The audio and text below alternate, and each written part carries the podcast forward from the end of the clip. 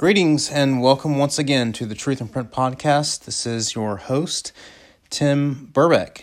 It is February the 6th, a Saturday. We've managed to make it about five weeks into 2021. Um, so we'll see how that goes from here. um, the world is, it's seemingly less crazy, or maybe just the media is just not reporting the craziness now that we have a new administration. But that's neither here nor there. The world is always going to be crazy, but uh, we're still going to praise God all the same. So last time, um, you know, I talked about the Israelite kingship of Christ. Um, I know that was a bit of a divergence from the stream of thought that I was getting a, getting with with Leviticus. Um, but I did want to wrap up some of my thoughts. You know, I explained last time that um, there's a another kind of perspective of Levitical of the Levitical system that I wanted to get to. The first three episodes were a bit more Christocentric, and that's sort of us in, inserting our Christocentric points of view into Leviticus. And you know, it, it is good for us to see Christ in throughout the Old Testament. I mean, he did five times in the New Testament claim himself to be the point of the Old Testament. But there's a there's a different flow to the Old Testament that I, I wanted to kind of comment on. Um, in in terms of the way that the ancient Israelites viewed the Levitical system, there's a whole worldview that the ancient Israelites, all the way up to the Second Temple period Jews, viewed the Old Testament, or in which they viewed the Old Testament. They have a whole worldview that we really don't adopt as much, or at least not as clearly as Christians today. And so, kind of going through these threads that's in Leviticus, I wanted to sort of get into some of those themes and, and open up a little bit about, open up, I guess, a really, you could say a can of worms about the ancient worldview that ancient Israelites actually had. And really, the worldview, or at least the themes that were prevalent in the ancient Near East. So that's what I wanted to get to today. Not so much the Christocentric portion, but how did Old Testament um, Hebrews view the Levitical system. So, in Leviticus, it really starts out with God setting up, officially, Yahweh setting up an official process by which his people, Israel, can communicate with him. Now, that's a very, if you're someone who lived in the ancient times during that period, that's a very bizarre thing. Because back then, it was you you do not contact God or the gods, regardless of, you know, which god or gods you worshipped. Back then, that was a very dangerous thing. Gods were dangerous. Gods were above you. You are nothing. You are less than rats to the gods. But here we have something very different. This dangerous idea is sort of turned around when God begins revealing His law, His law to humanity. And Paul goes on, if you read Romans, that the law was given so that people would know sin. Um, and so it all it all really kind of starts here through this idea of God legitimizing a system in which humans, and more specifically his chosen people, the Israelites, can set up communication, can reach him. So, in the Levitical system, you'll recall that a lot of it deals with impurity. Um, and there's two kinds of impurity there's ritual impurity, and then there's moral impurity. Ritual impur- impurity is a little bit more simple. We'll talk about moral impurity a little bit more, but ritual impurity is involves the natural unavoidable things for humans. They don't arise from moral violations.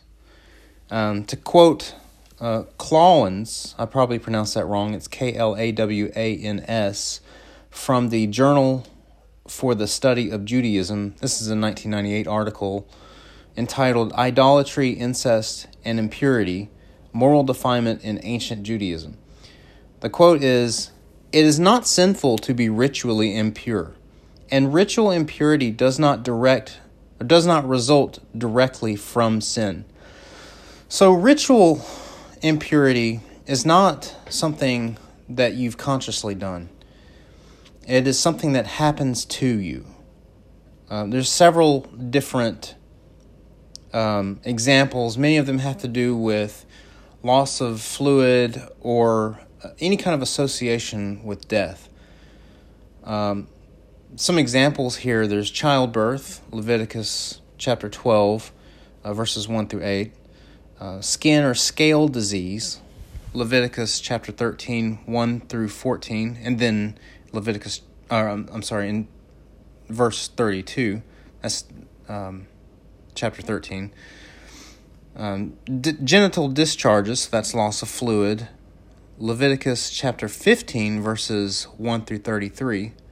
And then on to death, or anything associating with death, carcasses of animals, Leviticus chapter 11, and that's 1 through 47. That, that, that describes. And then and even though this is in Numbers, it's still the Levitical system reported. Numbers chapter 19, uh, verses 10 through 22. This is touching a dead corpse. Um, you know, so these these things are like anything that's loss of blood. Um, that's can be associated with you know loss of life. Yahweh represents life, He is the source of life. And so to do anything that involves loss of fluid or loss of life or loss of blood, that makes you ritually impure. Um, so, you know, that sort of solves this idea about, you know, women and menstruating. It's not a sin for women to menstruate, but it does represent the humanity side of women who lose blood, that's loss of life. That or that represents life loss of life. That's why it made it ritually impure. It's nothing that it's nothing that women do. Uh, same thing with touching a corpse. Um, you've associated in doing so. You've associated yourself with death. That makes you that makes you ritualistically impure. It's not something you've consciously done. It's not a moral um, deviation or moral violation. What these things do by adjacently associating yourself with loss of life, loss of blood, or death is it it essentially says that you're human. Okay? That's the it's it's a reminder of your humanity. You're not deity. You have to be made fit for sacred space. The camp was sacred space. The tabernacle is sacred space. You had to be made fit to belong in this space. You know, and the duration of the impurity varies. There's a cleansing process that goes along with each one, so you have to do something to make yourself uh, ritually pure again. You know, once you've become ritually impure. And you'll see verses like these things shall be forgiven you. So they're not moral offenses. Um, it's simply that you cannot enter Yahweh's presence or his sacred space contaminated ritually. You know, and the other thing that it accomplishes, other than, you know, reminding us of our humanity and our non deity, is that it demonstrates the difference between the God of life and every other God. Okay? Yahweh is saying, I am the God of life. Those other gods are false. They are not life, they lead you to death. And so that's the other thing that this kind of fitting process, this vetting process, if you are outside or if you have become ritually impure, to do these things you have to do to be fit within God's sacred space. Okay, now this is what's called um, cosmic geometry. There's some references to that um, all throughout the Old Testament. And there's this building process that these cosmic geological references reference to sacred space. And uh, what I mean by building process is that it ends up being ultimately written on our hearts, the law written on our hearts. We eventually become sacred space as Christians because we inhabit, or the Holy Spirit inhabits us.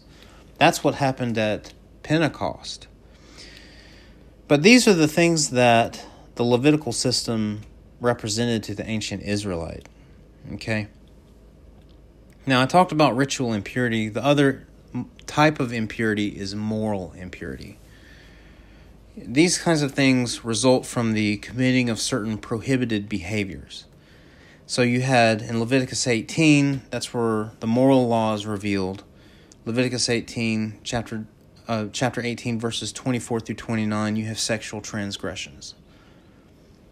Um, you know that like incest, homosexual behavior, um, you know, marry or laying with another man's wife.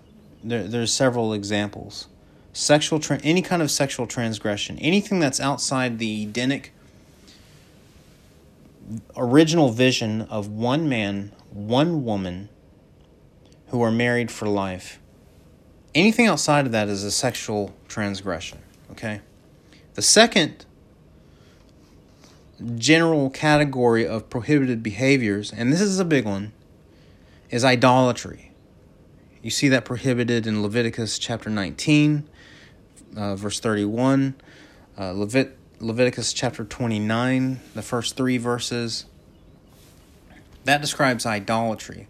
And of course, idolatry, just like sexual transgressions, um, those extend the entire the entire period of the Old Testament. We see that in forms of, you know, like physical idols, but, uh, you know, as Christians even today, anything that replaces Christ is an idol. Anything that draws our heart more than Christ itself is an idol. Um, so, idolatry is the second major category. And the third major category of the moral impurity, things that people do that is prohibited, is bloodshed or violence. Um, and again, while this is in Numbers, the chapter or the book of Numbers, this is part of that Levitical system. Numbers chapter uh, 35, verses 33 and 34. So that's described there. And these are frequently described as abominations. These are abominable before God. Um, and these are things that you do, these are things that you commit. And these result in the following defilements, as they're called you know the, the person who does such thing you know that the person who does that and this is moral law leviticus chapter 18 verse 24 um, so the person is defiled the land itself is defiled. That's the next verse verse 25 and then you see this again in ezekiel chapter 36 verse 17 and then god's sanctuary is defiled when this behavior is committed. Leviticus chapter 20 verse 3 and then Ezekiel chapter 5, verse 11. And these kind of defilements, the result of this is being expelled from God's presence or eliminated like the death penalty. You know, that's why you have these sort of um, punishments like death that seem sort of bizarrely disproportionate to us as Christians, as Western Christians today, but in ancient Israel, this was everything. You know, you were either in God's camp or you were out. You were expelled or you were you faced God's judgment, which is death, a commandment that's death. You know, these these are things Yahweh's people don't do. It's what people who follow the other gods do. You don't do that here. That's the message. That's what people of the other nations do in these major three categories sexual transgressions, idolatry, violence, or bloodshed you don't do them here. That's what the other nations do. Okay? And you see that these things are specifically connected to other gods, and I'll make a small comment later on on that, but these kind of behaviors are specifically connected to the other gods. Uh, moral violations specifically are connected to idolatrous people. Put another way, if you do these things, you demonstrate to the other nations that you live like them. Okay? You are not set apart from them. You are estranged from Yahweh. Uh, and this is, like I mentioned last time, I, I talked about how Leviticus actually looks back into Genesis. That was the major point of the fall, is that rebellion. The punishment for that was estrangement from God. And in many ways, this idea is eschatological, meaning it, it, it forecasts to the end times um, when Christ returns, when God, when Yahweh returns in physical form to gather his people for the new heaven and the new earth. If you're not of God's people, if your heart is directed towards these things, then you will remain estranged from God forever. You will not and cannot bring them into Yahweh's sacred space. And in another way, and how it is in the New Testament with the new covenant, if your heart is called, or not called, but drawn, I would say, towards these things, you you cannot be inhabited as sacred space. The Holy Spirit does not inhabit you. That that is why we have things such um, things such as fruit of the Spirit. The fruit of the Spirit. That's two things. One, it's evidence that you are a Christian. And two, and this is sort of a you know how this theme is played out over and over again in the Bible. You see it everywhere. It's agricultural, meaning it's Edenic. Okay? There's this Edenic vision, the garden, that God will bring about once again. He will accomplish that. And so you use this agricultural reference all throughout the entire Bible, you know, with references such as water, you know, signifying or, for, or translating to a well watered garden. Um, you know, you, you, see all these references about trees, vines, uh, a root or stump of Jesse, you know, as it, as, you know, as it, the phrase goes.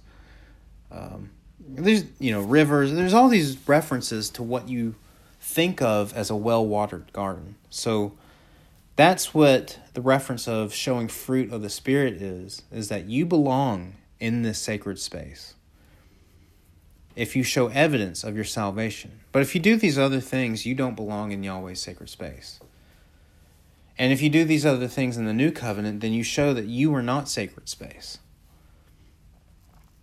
Now of course that is not how the ancient Israelites viewed, but this is what telegraphed sacred space to the ancient Israelites. If you commit these behaviors, you cannot be here. And here is life. Outside of it is death or estrangement from God, the true God. So, um, to kind of sum some of those ideas up, in, in sort of a threaded manner. You know, in ritual impurity, that's the type of impurity. The source of that is loss of bodily fluids, contact with corpses. The effect is temporary, um, and it can be in, it can be contagious, but you can resolute. You can show or have resolution to that by bathing or uh, waiting out a certain period you can be fit, okay? You can be imperfect. That's what humanity is. We're imperfect. Um, the other impurity type, to kind of thread that together, the source of that is sin, Okay? That's ultimately what that's saying. That's what makes you impure. Idolatry, incest, homosexuality, bestiality, murder, anything that's outside the Edenic vision. God's Edenic plan. And why do I say Edenic? Well, yeah, because God is making a new heaven and new earth, the new Eden, but it's not just Eden in the in Genesis and it's you know, it's not just Genesis and Revelation. You see this sort of Edenic thing play out throughout the entire Bible. Like I mentioned, not only with the verbiage of agricultural type references, but you know, like the temple, for example. If you read um, in the Old Testament how the temple was built, there's all kinds of imagery that represents the temple as the garden. Okay? So this is a continuous thing. God is eternal, His law is eternal, His law does not change.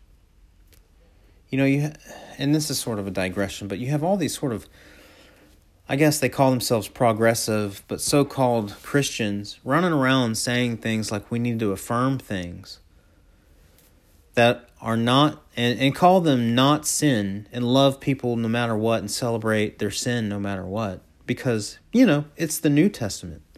That Old Testament stuff is, you know, it's it's kind of outdated, right? That's sort of the idea is we need to, I've heard uh, at least one preacher say we need to unhitch the Old Testament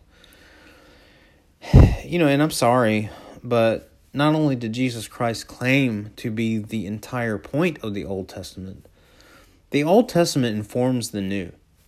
And there's continuity between the Old Testament and the New Testament through these themes and through God's law, which does not change. What did change was Christ's sacrifice Christ fulfilled the law, it's completed. But we cannot accept the payment unless we do so by faith and by believing in Jesus Christ and repenting of our sins. That's what the gospel is. You know, the it's unfortunate that you have so many modern preachers that think what evangelism is is just sort of um, you know you let jesus in your heart. That's kind of the thing that you hear all the time is let let him in. And it's it's more than that you know? It's more than having the law written on your heart. It's repentance of sin okay? You have to preach sin if you're going to preach the gospel. So that's where these ideas come from. This is kind of continuity. But uh, there, you know, I mentioned before that there's a larger theology that we kind of miss in the New Testament period. And that's understanding where these kind of behaviors come from, other than, you know, our own depravity as humans. But these three major categories have a specific origin. And that origin is the sins of the watchers. The Genesis chapter 6 stuff. Um, and I'll have to come back to that on another episode, but it to adopt the worldview of the Old Testament, to really understand where these things come from, you have to understand the Genesis chapter 6 okay? What provoked the flood to begin with? Yeah, it was it was humanity's sin. But there's sins of supernatural beings that played a role here. And they're they're continued. They're continued all throughout the Old Testament and the New Testament. But just kind of circling back a little bit, it all comes back to the Edenic vision, like I mentioned earlier, and themes versus the anti Eden and its themes. Listen, there's a overar- overarching overarching theological framework, all tied to the rebellion of Genesis, um, really chapters 1 through 19. You have the fall, the flood, the Babel event, and the judgment on Sodom and Gomorrah. There's all these influences from supernatural beings from which we get um, these prohibitions. You know, humanity was corrupted. But there's an there's a supernatural element there too that w- that I think doesn't often get preached about. But these these frameworks repeats all throughout the Old Testament and extends into the New Testament, like I mentioned earlier. Um, but with regard, and I'll just kind of wrap this up, and I'll mention all that stuff later. But um, as far as the supernatural worldview of the ancient Israelites, but there's a continuity between the Levitical system and the, the Levitical understanding of sacred space, God's space versus outside of his space. You know, that's why you also see wilderness examples. Wilderness was a dangerous area, and there's a lot of literary references to the to the wilderness because that stuff to them was dangerous. Inside the camp was not dangerous. And so there's parallels there. But inside the camp, inside Yahweh's sacred space, you cannot be like the outside world. Okay? And so this this I guess difference between Yahweh's space and the world is repeated all throughout the New Testament. Just a couple of reference here. Um, like in first chap or first John chapter two verses fifteen through seventeen. Do not be like the world or the things in the world. Uh, Romans chapter 12, 2. Do not be conformed to this world. James chapter 4, verse 4. Friendship with the world is enmity with God. Uh, Jesus says in Matthew chapter 6, verse 24, cannot serve two masters. Um, and then you, you know you get all these references like you know captivity by philosophy and empty deceit philosophy of the world leaning on one's understanding versus fear of the lord not according to christ uh, like in colossians uh, chapter 2 verse 8 uh, first john chapter 3 verse 13 the world hates you um, john of course the themes uh, in john chapter 15 the themes of hating you as it hates christ. The outside world is not like you are not you are not to be like the world okay?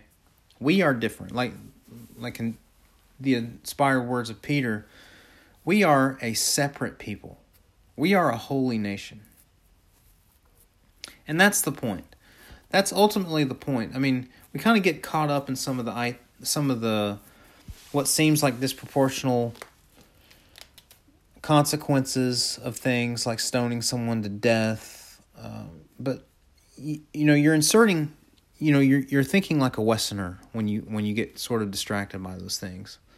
The idea to the ancient Israelites is this difference between what's out there, how people out there act, people who follow other gods or as today, other idols, whose hearts are tied to things that are not of God, versus what's here.